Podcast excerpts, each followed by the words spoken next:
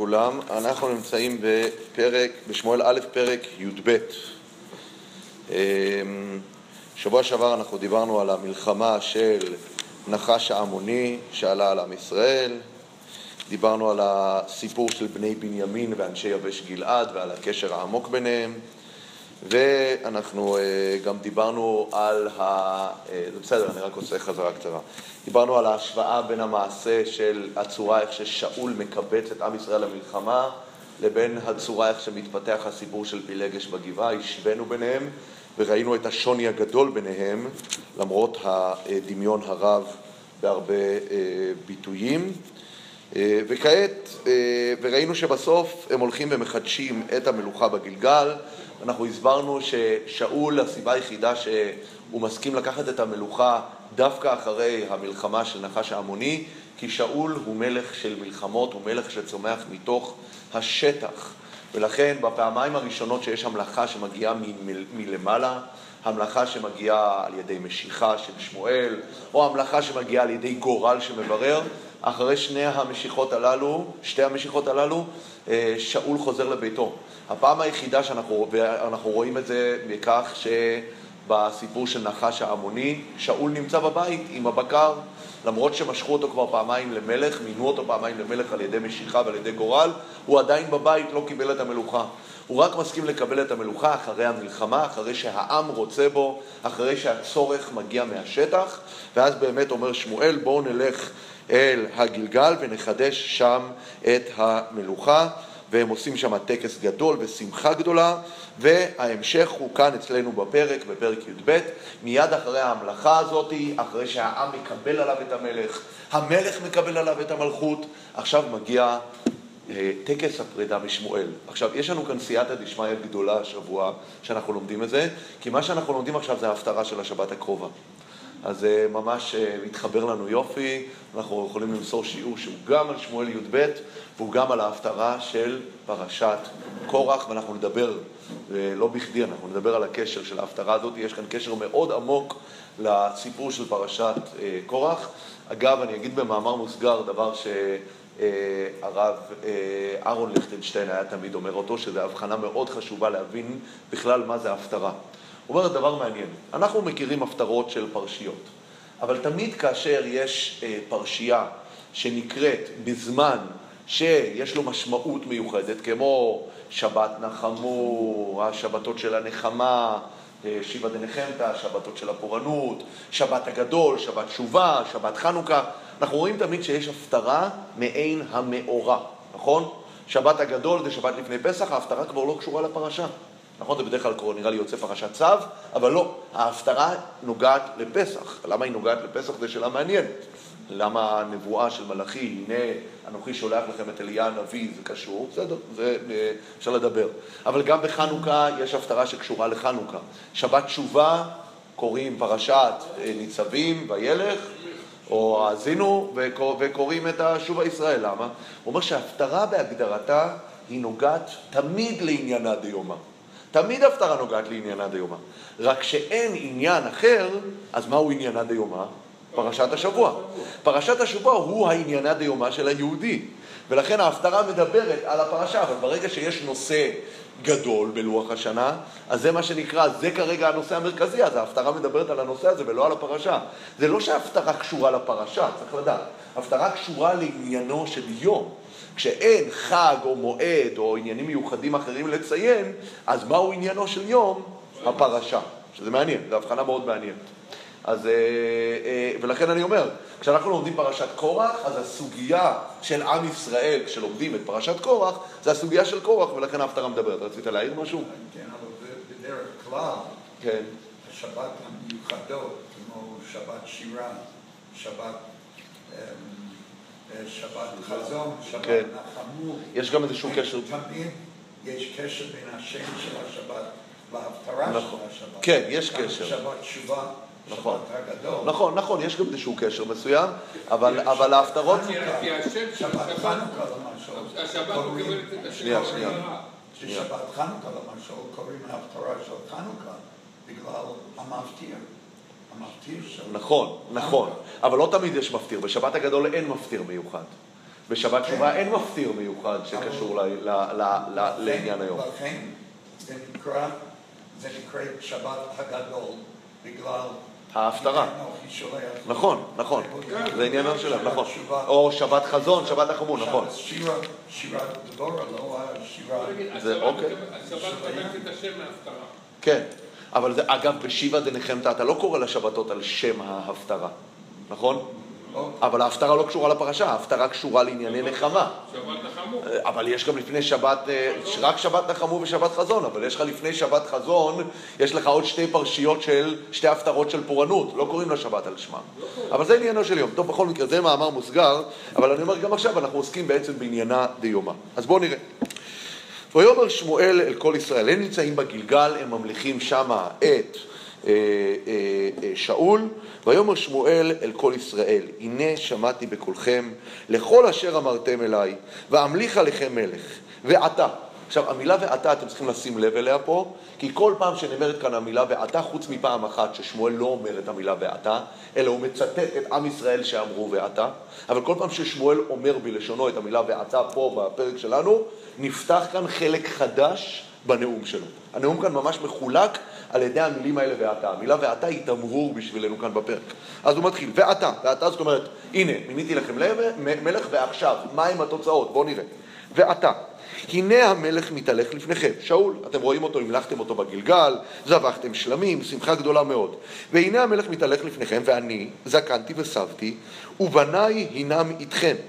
ואני התהלכתי לפניכם מנעוריי עד היום הזה. זה מאוד מעניין, מה הוא מתכוון להגיד כאן, ובניי הינם איתכם? לא איתי. לא לא בקטע. הם לא בקטע. ולכן מה? ולכן רציתם להמליך מלך. אני חושב שהוא רוצה להגיד כאן משהו שהוא קצת מעבר לזה, הוא רוצה להגיד, תראו, אני כבר לא רלוונטי להיות מלך, נכון? אני כבר, כמו שהוא אומר, אני סבתי, זקנתי וסבתי. הילדים שלי גם כבר לא בכיוון, למה הם לא בכיוון? הנה, תראו, הם לא מתאימים, הם לקחו שוחד בבאר שבע, הם לא מתאימים להיות מלכים. אז מה נשאר? נשאר רק מלך, ולכן זה קצת הקדמה לנאום, כי אתם תראו, מה שמואל הולך להגיד עוד רגע בנאום? אני חף מאינטרסים, אני לא הולך להיות מלך. הילדים שלי לא הולכים להיות מלכים, אני לא רלוונטי למלכות, אבל מה כן? ולכן אני יכול לדבר באופן אובייקטיבי, ועוד יותר מזה, הוא מדגיש. הנני ענו בי נגד השם ונגד משיחו, מי זה משיחו? שאול, שאול עומד שם הרי במעמד. תגידו, תגידו לי נגד השם ונגד משיח השם, שזה שאול, את שור מי לקחתי וחמור מי לקחתי, ואת מי עשקתי, את מי רצותי ומיד מי לקחתי כופר, כופר זה במילה נרדפת גם לשוחד, כן? ומיד מי לקחתי כופר, לא תיקחו כופר לנפש, נכון? יש איסור שלא לקחת שוחד כדי להציל אדם ממיתה. ואת מי רצותי, את מי רציתי, ומיד מי לקחתי כופר ואעלים עיניי בו, ואשיב לכם. ויאמרו לא עשקתנו ולא רצותנו ולא לקחת מיד איש מאומה. ויאמר עליהם עד השם בכם ועד משיחו היום הזה כי לא מצאתם בידי מאומה ויאמר עד. ולכן אני אומר, מה הוא אומר? לא מצאתם בידי מאומה ולכן גם בפתיח של הנאום הוא אומר אני לא הולך להיות מלך, הילדים שלי לא הולכים להיות מלכים, לא לקחתי מאף אחד שום דבר, אני לא חייב לאף אחד שום דבר ולכן אני כאן באמת אובייקטיבי וחף מאינטרסים. זה הפתיחה של שאול, של שמואל, למילים שהוא הולך להגיד, כי אם היינו חושבים שיש כאן אופציה של התנגדות של שמואל למלכות, כי הוא חשב שהילדים שלו ימשיכו, כן? כי אנחנו רואים, בתחילת פרק ח' כתוב, מה? האנשים... הרי הוא המליך. לא, אנחנו נראה מה הוא הולך להגיד. שמואל, אנחנו רואים שזה כבר פעם שנייה, ואנחנו נראה שהוא הולך לתת להם דברי מוסר וכיבושים על זה שביקשו מלכות. הוא כבר עשה את זה בפרק ח' והוא חוזר על זה עוד פעם פה, ואנחנו נראה, יש קשר הדוק בין המקומות, כן? והוא עושה את זה שוב פעם פה, הוא חייב, הוא חייב להדגיש, רבותיי, זה לא אינטרס, אין כאן אינטרס. עכשיו, הנושא של אינטרסים, אם אנחנו חושבים כל הזמן, ואל תשכחו שפתחתי ואמרתי, הנושא פה הוא הפטרה גם של קורח. אז לבוא ולהדגיש אין לי אינטרסים זה סיפור מאוד משמעותי, גם משה יעשה את אותה פעולה בדיוק בפרשת השבוע. אין לי אינטרסים, אני מדבר באמת אובייקטיבי, זה מה ששמואל אומר. ויאמר שמואל אל העם, השם, אשר עשה את משה ואת אהרון, ואשר העלה את אבותיכם מארץ מצרים, כן? אותו, הש... אותו, אותו השם שעשה את הפעולות האלה, שאגב זה ביטוי מאוד מעניין שנראה, אם נספיק נחזור וננסה לבאר אותו. מה זה השם אשר עשה את משה ואת אהרון? מה הכוונה עשה את משה ואת אהרון? אבל מה זה הביטוי אשר עשה? כי באו יש מארי. עשה. לא היה שם משהו לפני זה ש... יש איזושהי בנייה לכאורה של משה. עשה את משה, אנחנו נראה. זה ביטוי, אגב, זה לא ביטוי שאנחנו יכולים לפרש אותו מקרי, הרמב"ם משתמש באותו ביטוי בדיוק בהלכות עבודה זרה. אבל אנחנו נחזור לזה, אני לא רוצה להתעכב על זה עכשיו, אבל זה ביטוי שאם ייתן לנו הזמן, אנחנו אה, נבאר אותו. מה זה עשה את משה? ועכשיו שימו לב מה המילה הבאה, ואתה. ואתה זה אומר שעכשיו מתחיל חלק נוסף. ואתה. התייצבו וישפטה איתכם לפני השם את כל צדקות השם אשר עשה איתכם ואת אבותיכם. וכאן משה, שמואל הולך לתת פריסה היסטורית. עכשיו, הנאומים האלה ששמואל נותן הם דומים באמת לנאומים, דיברנו על זה שיהושע נתן לפני מותו וגם משה נתן לפני מותו, ומה שמאפיין בנאומים האלה זה קודם כל איזושהי פריסה היסטורית. הוא הולך לתת להם איזושהי פרספקטיבה היסטורית. ועתה התייצבו ושפטה איתכם לפני השם את כל צדקות השם אשר עשה איתכם ואת אבותיכם. כאשר בא יעקב מצרים, ויזעקו אבותיכם אל השם, וישלח השם את משה ואת אהרון ויוציאו את אבותיכם ממצרים ויושיבום במקום הזה. וישכחו את השם אלוהים, וימכור אותם ביד סיסרא שר צבא חצור, וביד פלישתים, וביד מלך מואב, וילחמו בם. ויזעקו אל השם ויאמרו חטאנו כי עזבנו את השם, ונעבוד את הבעלים ואת העשתרות, ואתה הצילנו נא מיד אויבינו ונעבדיך. למה אני עכשיו המילה הזאת ואתה לא מדגיש אותה? כי זה לא שמואל אומר, אלא הוא מצטט, אתם אמרתם לי, כשכל זה קרה, אתם אמרתם לנו, ואתה הצילנו מיד אויבינו ונעבדיך. אז לכן ה"ואתה" הזה הוא ה"ואתה" היחיד שאני לא מתייחס אליו כתמרור בפרק, אוקיי? כי עם ישראל מבקש ממנו, בוא תציל, אה, אה, פנה, פנה אל השם, בוא תציל אותנו. וישלח השם את ירובעל, ואת בדן, ואת יפתח, ואת שמואל, ויצל אתכם מיד אויביכם מסביב, ותשבו בטח. מי זה האנשים האלה? ירובעל, מי זה? גדעון, נכון, ירב בו הבעל, כמו שכתוב בשופטים. יפתח אנחנו יודעים את זה, ושמואל אנחנו יודעים את זה. מי זה בדן? אז יש כמה דעות. יש דעה שאומרת שבדן זה אה, ברק, ברק בן אבינועם. זה קצת מוזר, כי הוא קצת לא תופס מקום, נפח מרכזי, ההפך. כשלומדים את הסיפור של דבורה וברק, רואים שברק הוא הדמות הזניחה בסיפור שם. יש כאלה שאומרים שזה עבדון בן הלל הפירטוני, וזה קיצור עבדון, זה קיצור של, בדן זה קיצור של עבדון, אבל זה גם, מה אנחנו יודעים על עבדון? מהשופטים הקטנים, הוא לא הותיר חותם משמעותי. יותר מסתבר, וזה חז"ל אומרים, בדן הכוונה היא שמואל שהגיע משבט, אה, שמשון שהוא הגיע משבט דן, זה הכוונה בדן. ואם כן מדברים פה על מי? מדברים כאן על גדעון, על שמשון ועל יפתח. שהם למעשה שלושת השופטים האחרונים הדומיננטיים שהיו. אם נעשה את הרצף של השופטים הדומיננטיים שהיו לעם ישראל שנלחמו והושיעו אותם במלחמות, אז באמת אלו האחרונים. יש בהתחלה, אנחנו יודעים גם את עתניאל ואת אהוד ואת דבורה וברק, אבל אנחנו יודעים שיש שישה דמויות דומיננטיות, אה, שיש דמויות דומיננטיות בספר שופטים, שזה אה, עתניאל, אהוד, דבורה וברק, שזה בעצם אני כולל אותם ביחד, ויש את גדעון, יש את יפתח, אבימלך אנחנו לא סופרים אותו, נכון? אבימלך הוא לא שופט. יש את גדעון, את יפתח ואת שמשון, הוא מונה בעצם את שלושת השופטים האחרונים שהם היו שופטים מושיעים. והוא מונה את עצמו יחד איתם, ואת שמואל, אוקיי? הוא מונה את, ה, את האחרונים. עכשיו, זה קצת, אגב, אה, מאוד חשוב להגיד למה הוא מונה דווקא את השופטים האלה ולא אחרים. כי גם עתניאל, גם אהוד וגם דבורה באיזושהי צורה נשלחו מלמעלה כאנשים שמתאימים למשימה. עתניאל זה עתניאל בן כנז, זה היה באמת דמות אה, גדולה. גם אהוד אנחנו יודעים שהוא מצוין כדמות משמעותית, וגם דבורה היא הייתה נביאה. אצל גדעון אנחנו כבר רואים אנשים שלא מתאימים, אבל מה? הוא אומר, אני קטן, אני לא מתאים, הוא חובט חיטים בגת, אבל אלוה, הקדוש ברוך הוא מתגלה אליו ואומר לו, אני אגדל אותך. אנחנו, אה, כמו שתיארנו את זה אז ולמדנו, אה, הקדוש ברוך הוא מבין שאין מישהו מן המוכן, אין מישהו שקיים כבר שאפשר לקחת ולמנות אותו לשופט, ולכן צריך להצמיח את זה מלמטה. ואנחנו ראינו באמת סוג של הידרדרות, תיארנו אותה בספר שופטים, שגדעון זה מישהו שהקדוש ברוך הוא צריך לגדל אותו ולחנך אותו כדי שיתאים למשימה. יפתח זה מישהו שבאמת נמצא, הוא איש ריק, מסתובב עם אנשים ריקים ופוחזים, אבל יש לו את הגבורה הצבאית, והעם מצליח להגיד בוא ואתה תהיה, בוא תהיה בשבילנו, לך ותהיה, ותהיה לנו לקצין, נכון? ככה פונים אליו זקני גלעד, ומבקשים ממנו בוא, אתה מתאים מבחינה מלחמתית, בוא ותוביל אותנו. אצל שמשון זה כבר מגיע לשיא שאין אפילו מישהו שיכול להוביל אותם מבחינה צבאית, אין מישהו שיפנה ויבקש ממישהו, בוא ותוביל אותנו וננצח את פלישתים. הקדוש ברוך הוא צריך ליצור יצורה, יצירה פלאית של איזה דמות מיתית, אמרנו, בעלת כוחות, יוצאים מגדר הרגיל, שתלך ובאמת ותתעתע בפ- בפלישתים. זה לא באמת מלחמה, הרי שמשון לא נלחם, הוא מפגע יחידי כל הזמן. זו ההגדרה של אה, שמשון. אבל הוא גיבור מיתי שהולך וזורע הרס וחורבן אצל הפלישתים, אבל זה באמת צומח בצורה כזאת, מלידה אנחנו יודעים, מהבטן הוא כבר מיועד לתפקידו, כי אין כבר אפילו מישהו בשטח שיכול להנהיג אותם מבחינה צבאית כמו יפתח.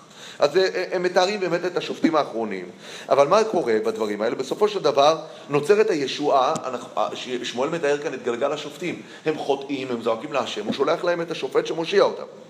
אז אנחנו, אני אקרא שוב פעם, וישלח השם את ירובל ואת בדן שאת שמשון ואת יפתח ואת שמואל ויצל אתכם מיד אויביכם מסביב ותשבו בטח. ועכשיו, מה קורה? ותראו כי נחש מלך בני עמון בא עליכם ותאמרו לי לא, כי מלך ימלוך עלינו. והשם אלוקיכם מלככם. לא הבנתי, השם בכל תקופת השופטים דאג לכם. כשהיה לכם צרות זעקתם אליו, הוא שלח לכם את המושיעים.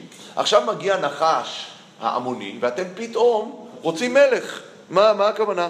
ועכשיו הוא אומר, ועתה, שימו לב, הנה המלך אשר בחרתם. בסדר, אתם התעקשתם, אני אמרתי לכם לא כדאי לכם, נכון? בפרק ח' שמואל השקיע נאום שלם להסביר למה לא כדאי להם מלך, אבל אתם התעקשתם, אז הוא אומר, הנה, ועתה, הנה המלך אשר בחרתם, הוא מצביע על שאול, נכון? הרי שאול נמצא כאן, הוא פעמיים מזכיר אותו, נגד השם ונגד משיחו, נכון? הנה המלך אשר בחרתם, אשר שאלתם, והנה נתן השם עליכם מלך. אם תראו את השם ועבדתם אותו, ושמעתם בקולו, ולא תאמרו את פי השם, וייתן גם אתם וגם המלך אשר מלך עליכם, אחר השם אלוקיכם. ואם לא, אגב, זה קצת, הניסוח כאן הוא ניסוח קצת קשה, כי אנחנו מצפים לתוצאה. כשיש תנאי אנחנו אומרים אם, ואנחנו מחכים לתוצאה, ואין כאן תוצאה, נכון? הוא כאילו לא רוצה להגיד מה יהיה, כן? לא, לא, לא יודע, הוא לא אומר מה יהיה אם לא. הוא אומר ואם לא, נכון, אבל הוא לא משלים, זה קצת אה, אה, קשה, באמת המפרשים כאן מסתבכים איך לפרש את המשפט פה. ואם לא תשמעו בקול השם, ומריתם את פי השם, והייתה יד השם בכם ובאבותיכם. מה כמובן הוא באבותיכם? איך השם, יד השם יכולה להיות בכם ובאבותיכם? אז זה או באבותיכם הכוונה היא במנהיגים שלכם, בנביאים שלכם, ברבנים שלכם, אבי אבי רכב ישראל ופרשיו, או שיד בכם וממילא, אתה יודע, תבוש הורתכם. האבות שלכם התביישו, בקבר האבות התביישו במה שקורה לכם. אבל זה גם, זה ביטוי קשה, יד השם בכם ובאבותיכם. גם עתה התייצבו, ושימו לב, עוד פעם אמרנו המילה עתה, אנחנו פותחים עד עכשיו.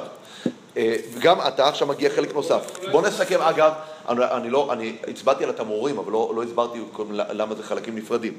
בחלק הראשון בעצם מה שמואל עושה? חלק ראשון הוא אומר ועתה, הוא מסביר אני אובייקטיבי, אין לי נגיעות בעניין. בחלק השני הוא נותן להם את מה? את הסקירה ההיסטורית של מה קרה לפני שהייתה מלכות. היה גלגל שופטים, לא הייתם בסדר, קיבלתם עונש, זעקתם לשם, הוא שלח אתכם מושיע. ועכשיו הוא אומר, יש לכם מלך, ומה הוא אומר? גם אחרי שהמלך הזה מגיע, אתם צריכים לדעת, אתם לא תצאו מהגלגל הזה של השופטים. זה מה שהוא אומר בחלק האחרון שזה עתה קראנו. אם אתם תהיו בסדר, השם יהיה איתכם ועם מלככם, ואם לא, גם המלך לא יעזור לכם. לא השתנה שום דבר בעצם, הוא אומר להם. גם כיום שיש לכם מלך, מעגל השופטים יימשך. זה בעצם מה שאומר להם שמואל. ועכשיו הוא מגיע לחלק האחרון, גם אתה, ובואו נראה מה הוא אומר בחלק הזה. התייצבו וראו את הדבר הגדול הזה אשר השם עושה לעיניכם. הלא קציר חיטים היום. אקרא אל השם וייתן קולות ומטר, ודעו ראו כי רעתכם רבה אשר עשיתם בעיני השם, לשאול לכם מלך. ויקרא שמואל אל השם, וייתן השם קולות ומטר ביום ההוא. וירא כל העם מאוד את השם ואת שמואל. ויאמרו כל העם אל שמואל להתפלל בעד עבדיך אל השם אלוהיך, ולא. ואל נמות, כי אספנו על חטאותינו רעה לשאול לנו מלך. ויאמר שמואל אל העם, אל תיראו, אתם עשיתם את כל הרעה הזאת, אך אל תסורו מאחרי השם ועבדתם את השם בכל לבבכם, ולא תסורו כי אחרי התוהו אשר לא יועילו ולא יצילו כי תוהו המה, כי לא ייטש השם את עמו בעבור שמו הגדול, כי הואיל השם לעשות אתכם לא לעם. גם אנוכי חלילה לי מחתו להשם מחדו להתפלל בעדכם, והוריתי אתכם בדרך הטובה והישרה, אך יראו את השם ועבדתם אותו באמת בכל לבבכם, כי ראו את אשר הגדיל עמכם, ואם הרת הראו גם אתם, גם מלככם תיספו. אז יש לנו כאן, בעצם בואו נסכם שוב פעם ארבעה חלקים. חלק ראשון, הקדמה, אני אובייקטיבי. חלק שני, תיאור היסטורי של מעגל השופטים, חטא גורר עונש, תפילה להשם, מביאה ישועה בדמות שופט. חלק שלישי, התעקשתם על מלך, הנה המלך לפניכם, אבל אתם צריכים להבין שהמעגל יימשך גם אחרי שהמלך יהיה. חלק רביעי, הוא עושה להם אות כדי להפחיד אותם, כדי להראות להם את זה, הוא מביא גשם בימי קציר חיטים, שזה סוג של פורענות. הם מבקשים ממנו, מתפללים שזה יפסיק, הוא אומר, אני ודאי לא אפסיק להתפלל בעליכם. ויש כאן גם אמירה שקצת מתקיימת בכל טקס פרידה היום, שאנשים אומרים, אני בעצם לא נפרד מכם, אני עדיין נשאר בתמונה, זה בעצם מה ששמואל אומר להם. אמנם אני פורש, אבל אנחנו יודעים שהוא נשאר בתמונה, נכון? אנחנו יודעים שהוא ממשיך ומדריך את המלכים, נכון? הוא מדיח מלכים, ממנה מלכים, הוא עדיין נמצא בתמונה, הוא אומר, אני אמשיך להתפלל בעדכם, אני אמשיך לעשות את ה... אה, אה, עבודה שלי, אבל אני יוצא, מה, אני יורד מה, מה שנקרא מהפרונט, ואני עובר לעשות עבודה מאחורי הקלעים. עכשיו, אחרי שקראנו כאן את הפרק, בו יש לנו כאן הרבה דברים אה, מאוד מעניינים בפרק לדבר עליהם, כי זה פרק שגם בנוי מאוד יפה, ואנחנו נמצא מקבילות מאוד מעניינות לפרק הזה. קודם כל, דבר מעניין. שימו לב בפתיח. הפתיח שלו, הראשון שלו בא, בא ואומר, אמרנו, אומר אני אובייקטיבי. שימו לב איזה מילה חוזרת כאן כמה וכמה פעמים. המילה לקח, שימו לב, מאוד משמעותי. הננו ענו בי נגד השם ונגד משיחו, את שור מי לקחתי, כן? ואת חמור מי לקחתי, ואת מי עשקתי ואת מי רצותי, ומיד מי לקחתי כופר, כן? ויאמרו לא עשקתנו ולא רצותנו ולא לקחת מיד איש מאומה. ארבע פעמים מופיע כאן הביטוי לקח. זה מקביל, תשימו לב, לנאום של שמואל בפרק ח'. הרי בפרק ח' מה שמואל אומר להם? מה המלך יעשה לכם? הוא ייקח לכם. הוא ייקח, בואו נקרא את זה ונראה, מאוד, מאוד בולט העניין הזה. אומר להם, אומר להם שמואל, כן? כשאתם תמנו מלך, תראו מה יקרה. הוא אומר, ויאמר זה יהיה משפט המלך אשר ימולוך עליכם, את בניכם ייקח ושם לו במרכבתו ובפרשה ורצו לפני מרכבתו ולשום לו שרי אלפים ושרי חמישים לחרוש חרישו ולקצור צירו וכולי וכולי ואת מלותיכם ייקח ללקוחות ולתמכות ולעופות ואת שדותיכם ואת כרמיכם ואת ידיכם הטובים ייקח ונתן לעבדיו ואת זרעיכם וכרמיכם יאסור ונתן לזרע הזה וכולי ואת חמוריכם ייקח חמורים ייקח ארבע פעמים מופיע הביטוי ייקח במשפט המלוכה כי מה הוא בא ואומר להם? מלך הוא אחד שמה עושה? לוקח. אני הייתי מנהיג שלכם, וארבע פעמים אני מדגיש, לא לקחתי, נכון? והוא מדגיש גם, לא לקחתי חמורים. מלך ייקח לכם את החמורים. אני לא לקחתי חמורים מאף אחד. עכשיו, הביטוי של לקחת חמור או לא לקחת חמור מופיע בעוד מקום. איפה? בפרשה שלנו. משה רבינו, נכון? משה רבינו, אחרי המעשה של קורח, הוא מאוד כועס, ושימו לב, אתם יכולים לפתוח במדבר, בפרק ט"ז, בפסוק ט"ו, מה אומר משה רבינו? הוא אומר את זה בתסכול משה רבינו. ואיחר למשה מאוד ויאמר אל השם, אל תפן אל מלכתם, לא חמור אחד מהם נשאתי, ולא הראותי את אחד מהם. הביטוי לא לקחת חמור זה אומר, אני לא, לא היה לי, אם הייתי מתרגם את זה לימינו, לי לא היה רכב שרד, לא היה לי לימוזין, אוקיי? זה בעצם מה שמשה אומר. זה כמו שבני בגין, בני בגין, מה הוא תמיד התפאר? אני נוסע באוטובוסים. לא לקחתי לימוזינה על חשבון הציבור, לא לקחתי רכב שרד. ולכן משה רבנו אומר, לא חמור אחד מהם נסעתי. כששמואל אומר להם מה יעשה המלך, מה משפט המלוכה, את חמוריכם ייקח, הוא צריך לימוזינות, הוא צריך רכבי שרד. ושמואל חוזר ואומר, לא לקחתי חמור, אוקיי? עכשיו אצל שמואל זה גם אפילו עוד יותר בולט. הרי מה מתאר לנו הפסוקים בפרק ז'? שמואל נמצא בתנועה מתמדת, נכון? הוא היה סובב את הגלגל ובית אל, ויש לו, לו תנועה סיבובית שהוא הולך ושופט את העם בשטח, הוא יורד לשטח, כן? אז הוא נמצא בתנועה, לכאורה היית אומר, חשבון הוצאות, הוצאות נסיעות. לא, לא, לא, לא. שמואל לא לקח נסיעות אפילו. הכל על חשבונו האישי. הוא הכי אובייקטיבי שיכול להיות, הוא היה נקי כפיים בצורה הכי גבוהה. אז זה קודם כל צריך לשים לב, כי זה מאוד מהדהד העניין הזה, כי שמואל מדבר נגד המלוכה ואומר, בואו תראו אותי. תראו אותי ביחס למה שהמלך יעשה לכם. הוא לוקח, לוקח, לוקח, ואני לא לוקח, לא לוקח ולא לוקח. כפול ארבע. עכשיו, הדבר מעניין, ובואו נדבר עכשיו באמת על הפרשה שלנו. אתם יודעים מה? אולי אני אקדים לזה משהו עוד לפני שנדבר על הפרשה שלנו. אם תשימו לב, בואו נחזור קצת לפרק ח', כי אני רוצה לעשות השוואה בין פרק ח' לפרק שלנו. הרי מה קורה בפרק ח'? פרק ח' האב פונה לשמואל ואומר לו, בניך לא הלכו בדרכיך, ואתה זקנת, שימה לנו מלך לשופטינו. ושם שמואל פונה להשם, והוא חוזר אליהם במשפט המלוכה. אבל נשים לב שבפרק ח' יש דבר מאוד, מאוד מעניין. יש גם שמה, הפרק מחולק לארבעה חלקים, כמו אצלנו. הרי אני חוזר שוב פעם. מה הם ארבעת החלקים אצלנו? א', אני אובייקטיבי, ב', כן? מה החלק, מה החלק השני? ההיסטוריה מלמדת אותנו שכשאתם עושים טוב אתם מקבלים טוב, מעגל השופטים, כשאתם לא בסדר, הוא מעניש אתכם, אבל אז אם אתם זועקים אליו שוב, הוא שולח לכם מלך. דבר שלישי, המלך עכשיו נמצא לפניכם.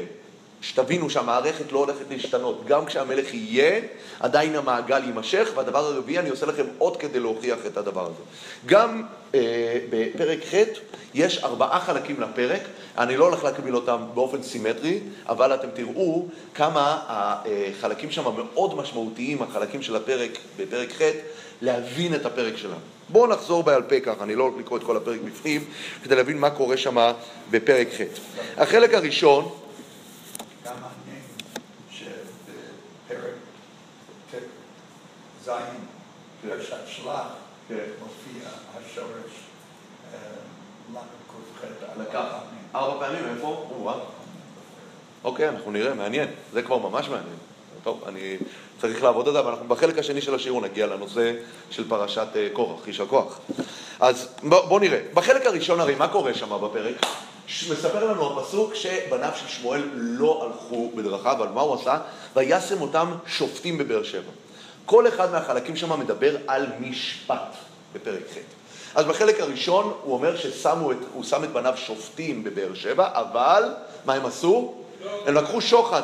הם הכי הפוך ממה שמתואר אצלנו בפרק על שמואל האובייקטיבי. בניו שמו אותם שופטים והם לקחו שוחד. בחלק השני מה קורה? העם פונה אל אה, שמואל ואומר לו, שימה לנו מלך לשופטנו. זה הבקשה, מלך שישפוט אותנו. בניך לא שופטים בסדר, כי הם לוקחים שוחד, שימה לנו מלך לשופטנו. המילה המשמעותית כאן זה משפט. מה קורה אחר כך? שמואל אומר להם, אוקיי, אני אפנה לקדוש ברוך הוא, בואו נראה מה הוא אומר. הקדוש ברוך הוא חוזר ואומר, תגיד להם את משפט המלוכה. והוא נותן להם את משפט המלוכה. מהו משפט המלוכה? שהמלך לוקח, לוקח, לוקח, לוקח, נכון? זה המשפט של המלוכה. ואז מה קורה?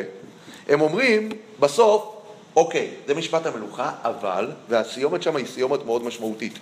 הם אומרים לו, כן, אבל אנחנו רוצים, ויאמנו העם אה, לשמוע בקול שמואל, ויאמרו לא, כי אם מלך יהיה עלינו, והיינו גם אנחנו ככל הגויים, ושפטנו מלכנו, ויצא לפנינו ונלחם את מלחמותינו.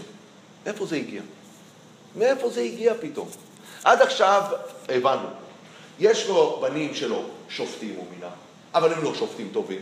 אז הם מבקשים, תן לנו שופט טוב. אומר להם, בסדר, אני אתן לכם שופט טוב, אבל שופט טוב, כמו שאתם מבקשים, שופט שהוא גם מלך, זה בעיה. הוא נותן להם את משפט המלוכה, זה משפט שיש בו בעיות, הוא לוקח, לוקח, לוקח. אומרים, לא אכפת לנו. אנחנו רוצים מלך לשופטינו, ככל הגויים, שיצא ויילחם את מלחמותינו. מה הקשר? אז זה נכון אגב, שהמילה משפט, לשפוט, כמו בספר שופטים אנחנו רואים, זה לאו דווקא משפט צדק, במובן של בית דין, של ערכאה, אלא לשפוט הכוונה היא להנהיג ולהוביל. אבל לא בכדי, גם כאן בחלק הרביעי של הפרק שם, שהם מתעקשים ואומרים, לא, למרות משפט המלוכה, למרות הסיכון שהוא ייקח, ייקח, ייקח, אנחנו מתעקשים שיהיה לנו מלך שישפוט אותנו ויילחם בשבילנו. מה המשמעות של הדבר הזה? הרעיון הוא כזה, המבנה הוא מאוד, מאוד בסיסי. הבנים לוקחים שוחד, אז הם רוצים שופט טוב, והם רוצים שופט טוב, והוא אומר להם, השופט שאתם מבקשים לא יהיה כל כך טוב, הם מתעקשים אבל עדיין שיהיה לנו מלך שיילחם בשבילנו. אז כאן אני צריך לצטט משפט של רבי נהוראי בספרי, שהוא משפט שלכאורה קשה להבין אותו, אבל בואו נראה. רבי נהוראי אומר, לא ביקשו להם מלך אלא להעבידם עבודה זרה. שנאמר, היינו גם אנחנו ככל הגויים, ושפטנו מלכנו, ויצא לפנינו ונלחם את מלחמתנו. לא, איפה רבי נהוראי רואה במשפט הזה שהיינו ככל הגויים, ושפטנו מלכנו ויצא לפנינו ונלחם את מלחמתנו? איפה הוא רואה במשפט הזה שהם מבקשים לעבוד עבודה זרה? מה שהוא רואה, וזה רבי נהוראי, הוא רואה את מה שאנחנו שאלנו. מה הקשר עכשיו מלחמה? כל הפרק הזה דיברתם על משפט. פתאום אתם מדברים על מלחמה, מה הקשר מלחמה? וכאן אומר רבי נהוראי דבר כזה, וזה דבר שנוגע באופן עמוק מאוד לפרק שלנו, לפרק י"ב.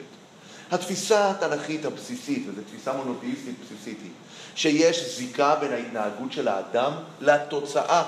אם הבן אדם לא מתנהג טוב, הקדוש ברוך הוא מעניש אותו כאן בעולם. איך הוא מעניש אותו? הוא יכול להעניש אותו בצורה שמשאבי הטבע לא מתפקדים, לא יהיה גשם, נכון? עץ השדה לא ייתן את פריו אם אתה לא שומע בקול השם, ויש את הצורה הנוספת שהקדוש ברוך הוא מעניש על ידי מלחמות, אוקיי?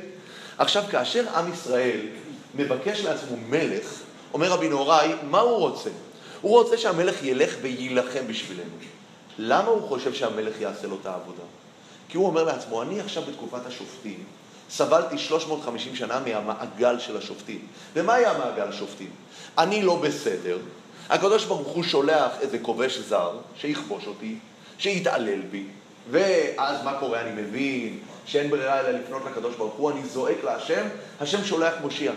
עם ישראל רוצה לסיים את המעגל הזה, אבל איך מסיימים את המעגל הזה? זה הוויכוח הגדול בין שמואל לעם ישראל. עם ישראל אומר, יהיה לנו מלך, יהיה לנו ביטחון צבאי. אם יהיה לנו ביטחון צבאי, נוכל לנצח במלחמות ככל הגויים. איך הגויים מנצחים במלחמות? לגויים הרי אין אצל הגויים תביעה למוסריות כדי לנצח במלחמה, ליראת שמיים, לעבודת השם. לא. איך מנצחים מלחמה? המלך. המלך נותן לנו ביטחון צבאי, הוא מוביל. עם ישראל אומר, תן לנו מלך ונשתחרר מכל הסיפור הזה של משפט. עכשיו, משפט זה דבר מצוין. מה זה משפט? משפט אומר שיש כאן סמכות, אוטוריטה, שגורמת לזה אמות מידה מוסריות בעם. כל הפרק הזה, עם ישראל מדבר על משפט, נכון? הוא אומר, הבנים שלך לא שופטים טובים, אנחנו רוצים שופט. הוא חוזר אליהם ואומר, טוב, אתם רוצים שופט, יהיה שופט מלך. שופט מלך זה משפט בעייתי. אבל אז פתאום במשפט האחרון שם בפרק, שפתאום מתחילים לדבר על מלחמה, יצא המרצע מהשק. זה לא שהם מחפשים עכשיו משפט צדק. זה לא שהם מחפשים מישהו שינחיל להם אמות מידה מוסריות, שיהיה מגדלור ערכי, אלא הם מחפשים להשתחרר מהתלות הזאת שבין המצב הצבאי שלהם למצב המוסרי, ערכי, רוחני שלהם. ולכן אומר רבי נהוראי, כשהם אומרים את המשפט הזה, מתברר שמה הם מבקשים? להתיר לעצמם עבודה זרה, כי זה המהות של עבודה זרה. המהות של עבודה זרה זה אתה תעשה מה שאתה רוצה, ובסופו של דבר האל יפתור לך את הבעיות באופן מכני. אין קשר בין המעשים שלך לתוצאות בשטח. זה הבעיה הגדולה בעבודה זרה. הבעיה בעבודה זרה שאתה משחרר את התלות בין ההתנהגות האישית של האדם לבין התוצאות, ולכן אנחנו יודעים, דיברנו על זה המון פעמים, הנביאים תמיד מדגישים שאפשר גם לחטוא בחטא של עבודה זרה כלפי הקדוש ברוך הוא. איך? בן אדם חושב, כמו שאומר ישעיהו הנביא, שהוא יתעלל ביתומים ובאלמנות ולא ייתן צדקה, והוא ילך לבית מקדש והוא יקריב קורבנות והקדוש ברוך הוא יסלח לו. מי שחושב שזה עובד ככה, אומר ישעיהו, זה עבודה זרה. אפשר לעבוד עבודה זרה גם לקדוש ברוך הוא. אם אתה חושב שזה משהו טכני המקדש, למה לא לי רוב זבחיכם, אמר השם? לא צריך את הדבר הזה. וכאן זה בדיוק הנקודה שעליה שמואל מדבר פה. עליה, על הנקודה הזאת שמואל מדבר פה. ועכשיו, לכן בפרק אצלנו, הפרק שלנו הוא מענה לפרק ח'. בפרק שלנו שמואל אומר, טוב, התעקשתם, רציתם מלך, קחו מלך, קיבלתם. אבל, וכאן שמואל אומר, אני צריך לשים כאן הסתייגות מאוד מאוד חזקה. קודם כל, הוא מתחיל ואומר להם, תראו, אני הייתי מנהיג אובייקטיבי, אמות מידה המוסריות שלי הן ללא כחל וסרק. אין כאן אפילו במה לפקפק, לא לקחתי חמור מאף אחד, לא לקחתי שור מאף אחד, הילדים שלי לא הולכים להיות שום דבר, אני בעצמי אין לי אינטרס כי אני לא בעצמי ודאי לא אהיה מלך, אני זקנתי, אני כבר לא רלוונטי, אוקיי? עכשיו הוא מספר להם, לאורך כל ההיסטוריה היה זיקה ברורה בין ההתנהגות שלכם לבין המצב הביטחוני שלכם. וזה מה שהוא מספר להם על תקופת השופטים. לאורך כל תקופת השופטים היה זיקה ישירה בין איך שאתם מתנהגים לבין מה שקרה לכם בשטח הביטחוני. אבל מה הוא אומר? אתם התעקשתם ורציתם מלך, הוא אומר, אתם לא תצאו מהמעגל הזה.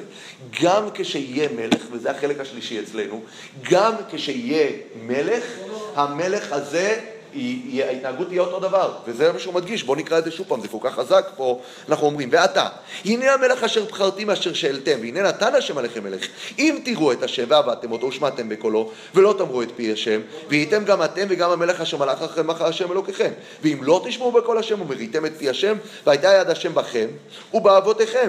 והוא מדגיש על זה, בפסוק האחרון אפילו יותר חזק, אני קופץ לפסוק האחרון של הפרק, ואם הרי תראו גם אתם וגם מלככם תשרפו, המלך לא יוצא להוציא אתכם מהמעגל הזה. זה מעגל שעם ישראל, זה טבוע בתוך המהות של הקיום של עם ישראל, המעגל הזה. אבל מה עושה שמואל?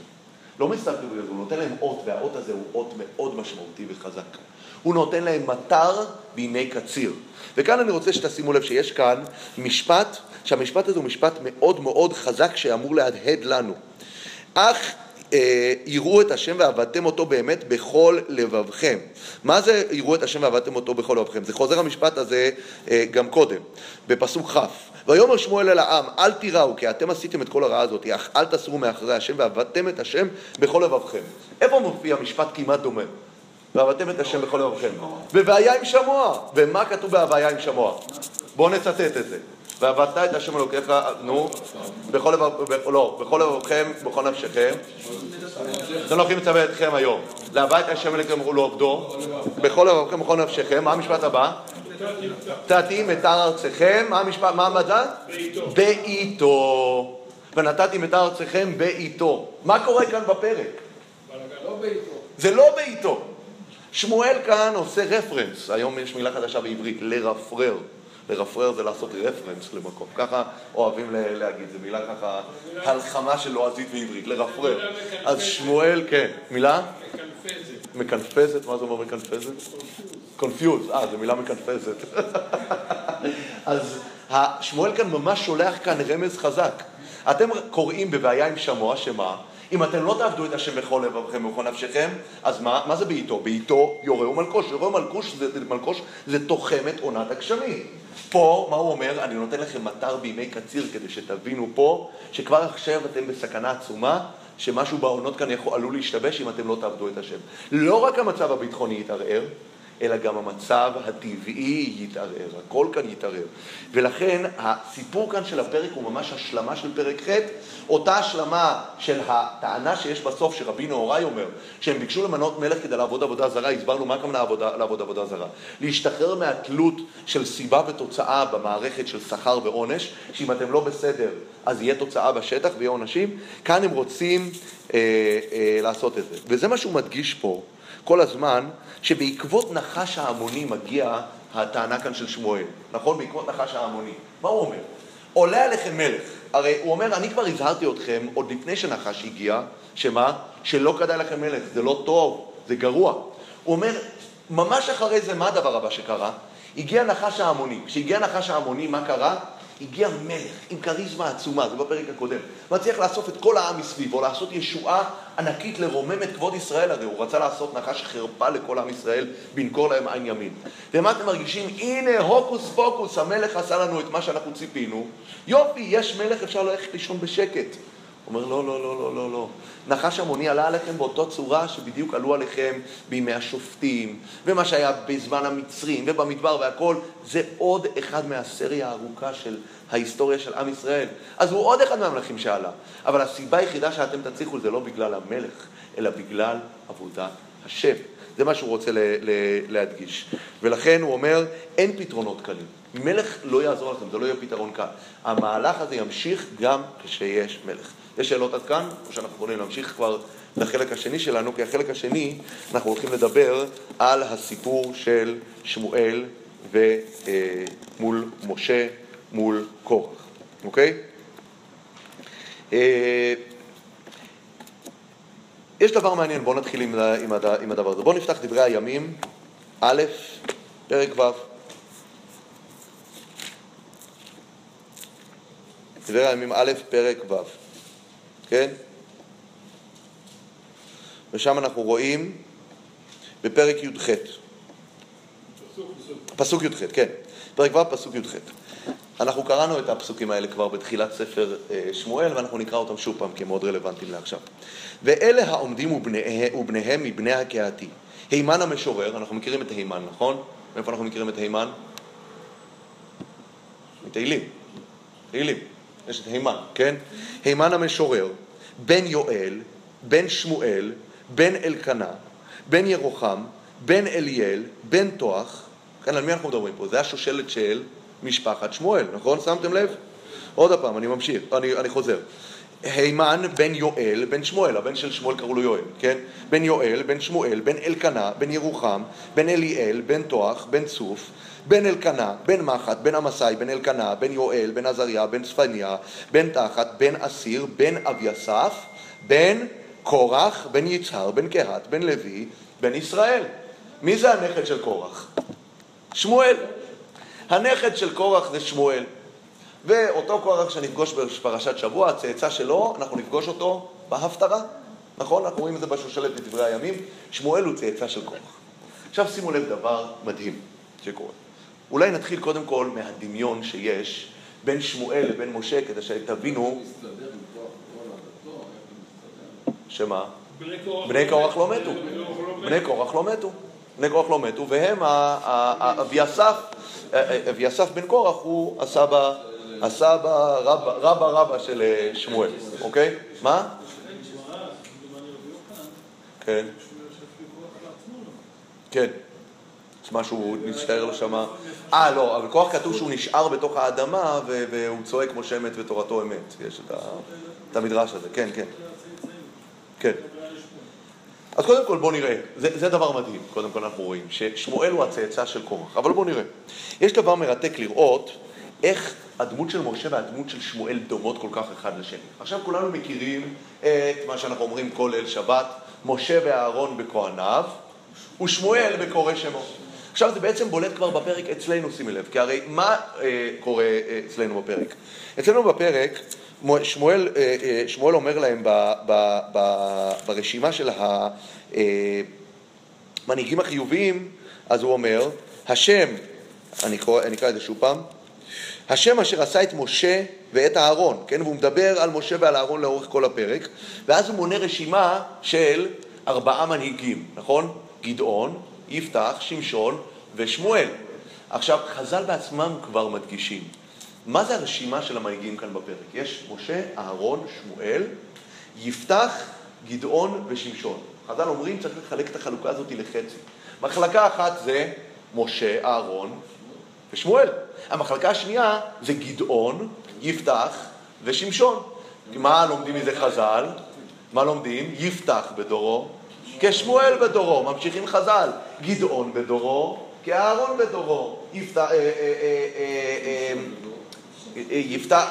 אה, פספסתי כאן, שמשון בדורו, כמשה בדורו. ככה אומרים חז"ל, הם עושים ממש את ההקבלה אחד מול אחד, כדי להגיד שבכל דור המנהיג שיש לך, קבל אותו.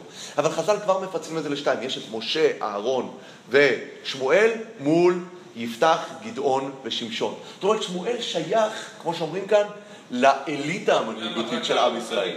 עכשיו, זה לא סתם, כי מי שקורא באמת ומבין את ציר המצב הרוחני של עם ישראל, אז הוא יכול לדעת. יש את משה ואת יהושע, אחרי יהושע יש נפילה עצומה, נכון, בתקופת השופטים, יש אחר כך כל המנהיגים, השופטים, ואת עלי, ואז שמואל מגיע. שמואל, אמרנו, ההגדרה של שמואל זה משהו חדש מתחיל עכשיו. שרמת ההתחלה ורמת הפרויקט האדיר ששמואל מרים, היא שווה לרמת הפרויקט שמשה ואהרון מרימים במצרים. לוקחים עם בשפל המדרגה ומרימים אותו לפסגות ולגבהים, ולכן משה ואהרון שקולים כנגד אה, שמואל. אז זה כבר, אנחנו יודעים שהפסוקים משווים ביניהם, וגם אנחנו רואים את זה אצלנו, שחז"ל עושים את זה בתוך הפרק שלנו עצמו. אבל לא רק זה, בואו תראו. בואו נפתח בשמות פרק י"ד פסוק ל"ד. אה, אה, ל"ד. שמות י"ד ל"א. אני אקריא לכם. יש גם, אנחנו אומרים את זה אה, כל בוקר. וירא ישראל את היד הגדולה אשר עשה השם במצרים, ויראו השם, ויראו העם את השם, ויעמידו בה השם ומשה עבדו. בואו נקרא אצלנו בפרק מה כתוב, ממש כמעט במילה במילה בפרק שלנו, אותו דבר, מה כתוב? וירא כל העם מאוד, ובפסוק י"ח, את השם ואת שמואל. נכון? ויאמינו בהשם ובמשה עבדו, וירא כל העם מאוד את השם ואת שמואל. בואו תראו עוד, בפ... אותו פרק, בפסוק י"ג, י"ג, פרק בשמות י"ד י"ג, מה כתוב? כתוב שם שמשה אומר, ויאמר משה אל העם, אל תיראו, התייצבו וראו את ישועת השם אשר יעשה לכם היום. ממש כמעט מה שמופיע אצלנו בפסוק, ו, אה, אה, אה, אה, ואחר כך ט"ז, ויאמר שמואל אל העם, ועתה התייצבו, כמו התייצבו ראו וישפטה אתכם את השם, גם עתה התייצבו ראו את הדבר הגדול הזה. הביטוי הזה, ההתייצבות, התייצבו ראו, נכון? הביטוי התייצבו ראו מופיע אצל משה ומופיע אצל שמואל. אחר כך במעמד, במעמד הר סיני, מה כתוב? וכל העם רואים את הקולות, נכון? ואת הלפידים ואת ההר השם, ואז ירא העם וינועו ויעמדו מרחוק, ומה הם אומרים למשה? דבר אתה עמנו, פן נמות. ממש אותו דבר אנחנו רואים קורה גם פה. כתוב ויתן השם קולות, העם נכנס ללחץ, ומה אומר להם שמואל? אומרים העם לשמואל, התפלל, בעד, התפלל בעד עבדיך ואל נמות. אותו דבר, בשניהם יש כאן קולות מאוד גדולים, העם נכנס ללחץ, והם מתפללים ואומרים למשה, פן נמות, ואומרים לשמואל להתפלל בעד עבדיך, ואל נמות. זה ממשיך, יש לנו עוד. אה, משה אומר להם שמה, מה הוא עונה להם? ויאמר משה אל תיראו, אה, אל תיראו וכולי, ובעבור אומר, הקדוש ברוך הוא מדבר איתכם ככה פנים אל פנים, ובעבור תהיה יראתו על פניכם. אותו דבר גם פה, שמואל מרגיע את העם, הוא אומר להם אל תיראו, אך יראו את השם ועבדתם אותו, כן? ומגיע השיא של ההשוואה, איפה? בפסוק שכולנו אמר, ראינו בפרשת קורח, שאנחנו נקרא השבוע, ששמואל אומר, מה הוא אומר? את חמור, שור מי לקחתי, וחמור מי לקחתי, ואת מי עשקתי, את מי רצותי, וכולי. אותו דבר אומר משה, לא חמור אחד מכם נשאתי, נכון? ולא אחד מכם הריאותי, ככה אומר משה לעדת קורח. אז ממש משה עומד מול אהרון כשתי דמויות מאוד דומיננטיות עם המון המון המון השוואות. יש, אני חייב להגיד לכם, יש עוד הרבה יותר השוואות מכל מה שאמרתי. השתדלתי להביא את ההשוואות שנוגעות ספציפית לפרק שלנו. אבל לאורך כל הסיפור של שמואל ומשה יש המון המון הקבלות. עכשיו, מה קורה פה בסיפור של משה? וזה, שימו לב, יש כאן איזשהו היפוך נורא מעניין. כמו שאנחנו ציינו, שמואל הוא מזרע קורח. מה הטענה של קורח שאנחנו נקרא עליה בפרשה? כי כל העדה, כולם קדושים, ובתוכם השם, ומדוע תתנשאו על קהל השם? זאת אומרת, מה אומר קורח? לא צריך הנהגה מרכזית גבוהה. מה הוא אומר לה? משה רבנו הוא אינטרסנט, הוא מלך שעושה אינטרסים. מה האינטרסים שקורח מצביע עליהם? את מי הוא ממנה לכהן גדול? את אח שלו. נפוטיזם. זאת אומרת, מה קורח טוען כנגד משה? הוא אומר בעצם את מה שכתוב במשפט המלוכה, משה הוא מלך אינטרסנט שלוקח דברים לעצמו ועושה חשבונות לעצמו, נכון? עכשיו, מה שמרתק פה, שבעצם קורח מתנגד למוסד המלוכה. הוא מתנג... משה רבינו הוא מלך, אתם יודעים. הרמב"ם, הרמב"ם כותב בשני מקומות שמשה רבינו מלך היה. הוא כותב, אחד, כותב את זה פעם אחת בהלכות בית הבחירה, כשהוא כותב שמשה רבינו, הוא כותב שם אין מקדשים את העזרה ואת הקלעים, אלא על, על פי מלך ובית דין ואורים ותומים, אני לא טועה, הוא גם אומר, הוא אומר, ובמדבר מי קידש? אומר משה רבנו על ידי שבעים זקנים וזה, ומשה רבנו מלך היה. ככה כותב הרמב"ם במפורש. משה רבנו היה מלך. ואנחנו רואים את זה, ויש לו באמת משהו מלכותי. הוא מנהיג מלחמות, יש לו ריכוזיות גדולה, הוא שופט, יש למשה הרבה דברים ביד. אז... כן, נכון, נכון. בית הספר שם יחד, יש את האחדות מסביב למשה בהחלט. וקורח מצביע נגד המלוכה. גם הצאצא שלו, שמואל, הוא נגד המלוכה. אבל כמה הדברים שונים אחד מהשני. אבל קודם כל תשים לב לדבר המשותף. כשאנחנו מדברים הרבה פעמים, אתם יודעים, בקבלה על ניצוץ נשמתו, אז אני לא מבין בניצוצות ולא מבין בגלגולים, אבל אנחנו כן רואים כאן שהז'אנר המשותף לקורח ולשמואל זה שניהם מתנגדים למלוכה. אבל אנחנו נראה כמה הדברים שונים אחד מהשני. זה נכון שקורח מתנגד למלוכה וזה נכון ששמואל מתנגד למלוכה, אבל הם מתנגדים למלוכה לא מאותו טעם בכלל. לא מאותו טעם בכלל. וכאן אנחנו צריכים להבין את השינוי הזה. הרי מה, מה קורה כאן? יש כאן כתבים באמת מאוד מאוד שונים. בתקופה של משה רבנו, העם נמצא, כן, בתחילת דרכו. כמו ילד קטן שמתחיל לפסוע פסיעות קטנות והוא צריך מבוגר אחראי שילווה אותו. וכאן מגיע קורח, והוא אומר, מה צריך מלך? קורח הוא אנרכיסט. קורח הוא אנרכיסט. הוא אומר, אני לא מוכן שיהיה כאן מלך שיהיה בשביל אה, אה, אחד שיתפוס את כל ההנהגה. משה ואהרון, המשפחה המלכותית כאן של אה, בני אה, עמרם, לא. הוא אומר, לא, אה, רוצים לא רוצים, רוצים בחירות, רוצים דמוקרטיה. קורח מנסה ליצור אנרכיה בתוך העם, אוקיי? עכשיו, כשאנחנו מדברים בהשוואה לשמואל, גם שמואל לא רוצה שיהיה מלך, אבל שמואל למה הוא לא רוצה שיהיה מלך? ההפך, כי הוא רוצה לשמר את שלטון השופטים בתקופה שהסיטואציה בה כל כך הפוכה ושונה. הרי מה קורה בין התקופה של משה לבין התקופה של שמואל? אחרי, בתקופה של משה יש בהתחלה שני מנהיגים מאוד דומיננטיים, משה ויהושע. מיד אחרי שהמנהיגות הדומיננטית פורשת, מה קורה? העם נכנס למצב של קריסה. העם לא מצליח להתמודד עם הסיטואציה הזאת.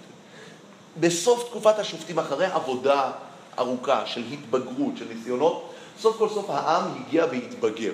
רק מה העם רוצה להגיד? העם הוא כמו ילד בן 16 שרוצה להגיד, אני כבר גדול. הרי אין ספק, וזה גם שמואל יודע, שבסופו של דבר מלך צריך להגיע לעם ישראל. יש בתורה פרשה של מלך, נכון? אבל המלך צריך להגיע בעיתוי הנכון, בזמן המתאים. עם ישראל עדיין לא בשל, עם ישראל עדיין לא נמצא בשלב המתאים לזה, כן? כל דבר, דבר בעיתו מה טוב.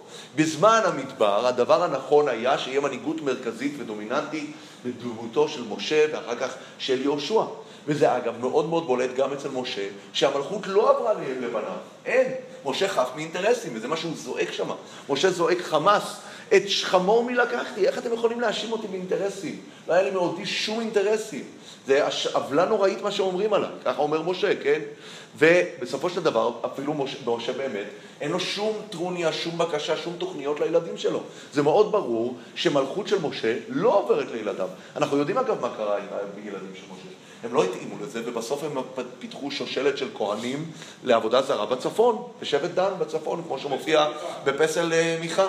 אבל שם מגיע קורח ואומר, לא, לא, לא, לא, לא, אנחנו רוצים ליצור כאן אנרכיה. הוא באמת מדבר מתוך האינטרסים שלו. אבל אותו טענה בדיוק של אנטי מלוכה מגיעה אצל שמואל, אבל שם זה מגיע ממקום שאנחנו נמצאים עכשיו במצב שהוא איכשהו טוב, איכשהו סביר. הצלחנו לצאת מתוך הבלגן של תקופת השופטים ולהתייצב עם הנהגה רוחנית, כמו ששמואל מייצג את ההנהגה הרוחנית. הוא אומר, מלכות זה קצת להקדים את המאוחר. וזה גם מאוד מבטא את האות ששמואל עושה כאן. האות של שמואל זה גשם בימי קציר. מה זה גשם בימי קציר? זה אומר גשם זה דבר מצוין, אבל דבר בעיתו מה טוב. כשאנחנו מדברים על בקשת מלכות, בזמן הזה זה כמו לקבל גשם בימי קציר, זה קצת מוקדם מדי. גשם צריך להגיע בחורף. ובקשת המלכות כאן היא לא כל כך מתאימה. אבל מצד שני לא מצאנו איזה שום את שמואל. שמואל מעמיד תלמידים כבר. יש לשמואל תלמידים, יש לו את נתן הנביא, את גד החוזה. זה אחד הדברים שמאפיינים את מה שקורה משמואל והלך. מה? שהוא, אצל משה ראינו את יהושע לא יביש מתוך האור. כן. אני לא יודע, אני, תראה, אתה צודק שבתוך... השופטים היו קטע, קטע, קטע, קטע. נכון. כן? כן?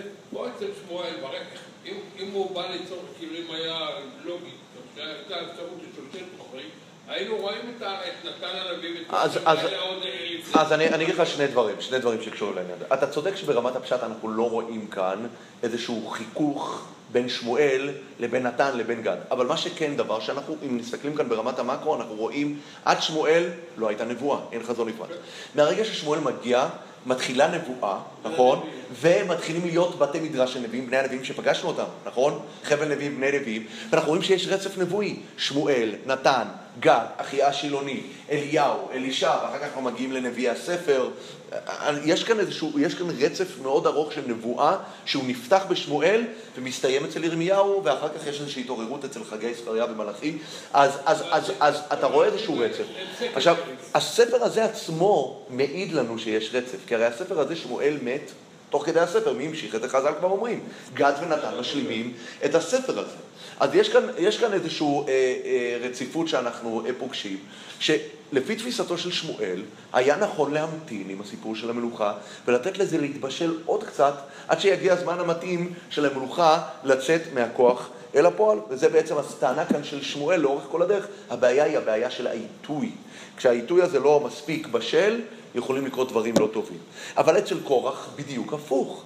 אצל קורח יש צורך, זה כמו ילד קטן שרוצה לברוח לכביש. ילד קטן לא יכול, אי אפשר לתת לו לברוח לכביש. הוא חייב הנהגה חזקה ודומיננטית, ואמרנו, משה רבינו זה אחת הדוגמאות הכי משמעותיות להנהגה חזקה, כי משה רבינו בשלבים מסוימים בחייו החזיק בכל מוסדות השלטון תחת ידיו. הוא היה גם מלך הוא היה גם כהן בשמונת ימי המילואים, הוא היה גם שופט, אנחנו יודעים מפרשת יתרו, נכון? ועד, עד, עד שהוא נאלץ לחלוק את, המל, את, ה, את הזה, והוא, והוא נביא. כל ארבעת המוסדות, מלך, שופט, כהן ונביא, משה רבנו מחזיק תחת ידו. יש משהו מאוד ריכוזי במשה רבנו, ובכוונה. אגב, חלק מהסיפור של פרשיות במדבר שאנחנו קוראים, לאט לאט, זה איך משה רבנו מתחיל לשחרר קצת ולחלוק את ההנהגה עם אחרים. בתחילת הספר, שזה מיד בסיום אה, שמונת ימי המילואים בעצם, זה מבחינת רצף האירועים, נכון? הרי ספר ויקרא מהו? ספר ויקרא כל כולו, כל כולו קורה בחודש אחד. חודש ניסן של השנה השנית לצאת בני ישראל ממצרים, ספר ויקרא תופס את חודש ניסן. מה קורה בחודש ניסן? יש את שמונת ימי המילואים, נכון? אבל מה אנחנו רואים שקורה בתחילת ספר במדבר, גם בסוף ספר ויקרא? משה רבנו מושך את הארון. אז הוא משיל מעליו את מה? את הכהונה, נותן אותה למישהו אחר. אנחנו יודעים שמבחינת המשפט, משה כבר במעמד הר סיני אצל יתרו, תלוי מתי זה קרה, משיל מעליו את עול המ- עול המשפט וחולק אותו עם אחרים. עד אז הוא לבד עשה הכל, אתה תחזה. יפה. 70, כבר את ההנהגה עצמה, את המלכות, הוא חולק עם עוד אנשים. וקורח קורא תיגר באמת, קורח מזהה כאן הזדמנות. משה רבנו מתחיל לשחרר פה, אני רוצה להיות הבא בתור. וכשנגיע לפרשת פנחס, גם את הנבואה, משה רבנו מתחיל לחלוק עם יהושע. לא, כל שנייה. שנייה, שנייה, אני נשמע אותה? מה? השבעים זקנים זה לא נביאים? זה לא נביאים. הוא מאציל... לא, כי הטענה שלו זה שהוא לא יכול לשאת את הטורח שלהם, את ההנהגה. זה לא הנהגה נבואית. הנביא, אנחנו לא רואים אותם. אנ- מדובר כאן על עול, העול, הרי מה- זה מגיע בעקבות הטענה של הסלב, נכון? משה רבנו אומר, מאיפה אני אכיל אותם בשר? ילד יושב ובוכה לי, תן לי בשר, תן לי בשר, אני לא מתמודד. הוא אומר, אני נושא את העם הזה כאשר יישא את המוענת היונק. והוא מתלונן כל היום והכל, אני צריך עזרה עם עול ההנהגה. חלק מההנהגה זה מגיע על ידי זה שהקדוש ברוך הוא גם מאציל עליהם רוח הקודש. רוח נבואה, אבל זה לא המטרה שלהם, המטרה של הזקנים זה לא להתנבאות, המטרה שלהם זה להנהיג, זה הנהגה של העם, הם סנהדרין, אה, אה, אה, מו- מועצת העם, והוא רוצה לחלוק. וכאן שימו לב שקורח בעצם מנסה לנצל את ההזדמנות, והוא טוען על משה טענות חמורות מאוד של נפוטיזם. ולכן משה רבנו זועק, לא חמור אחד לקחתי מהם, וזה ממש אותן טענות ששמואל אצלנו אומר. אל תבואו ותאשימו אותי שאני נגוע כאן בעניין, אני באמת מדבר ממקום שאני רוצה לעזור לכם, רוצה לטובתכם. אבל כאן מגיע, וזה משהו מעניין, לראות מה ההבדל בין האותות שמשה עושה וששמואל עושה בפרק אצלנו בפרשה שמה. בפרק אצלנו שמואל מה עושה? מביא מטר מן השמיים.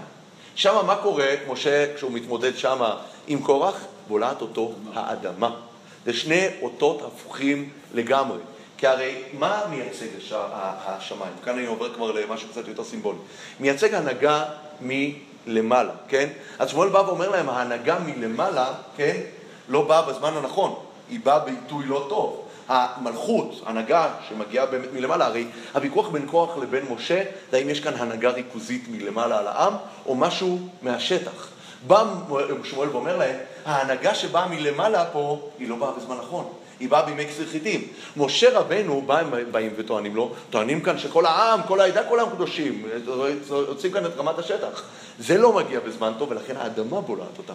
גם האותות עצמם בפרשת קורח, ואצלנו בסיפור, מבטאים את המסר שהקדוש ברוך הוא רוצה להעביר לעם ישראל דרך הדברים האלה. כי דבר בעיתו מה טוב. בזמן משה, העם לא מוכן להנהגה ארצית, ולכן האדמה בולעת את כוח ואת כל עדתו, ובזמן שמואל הם לא מוכנים להנהגה עליונה שמגיעה מלמעלה, ולכן מגיע מטר בזמן קציר חיטים. תודה.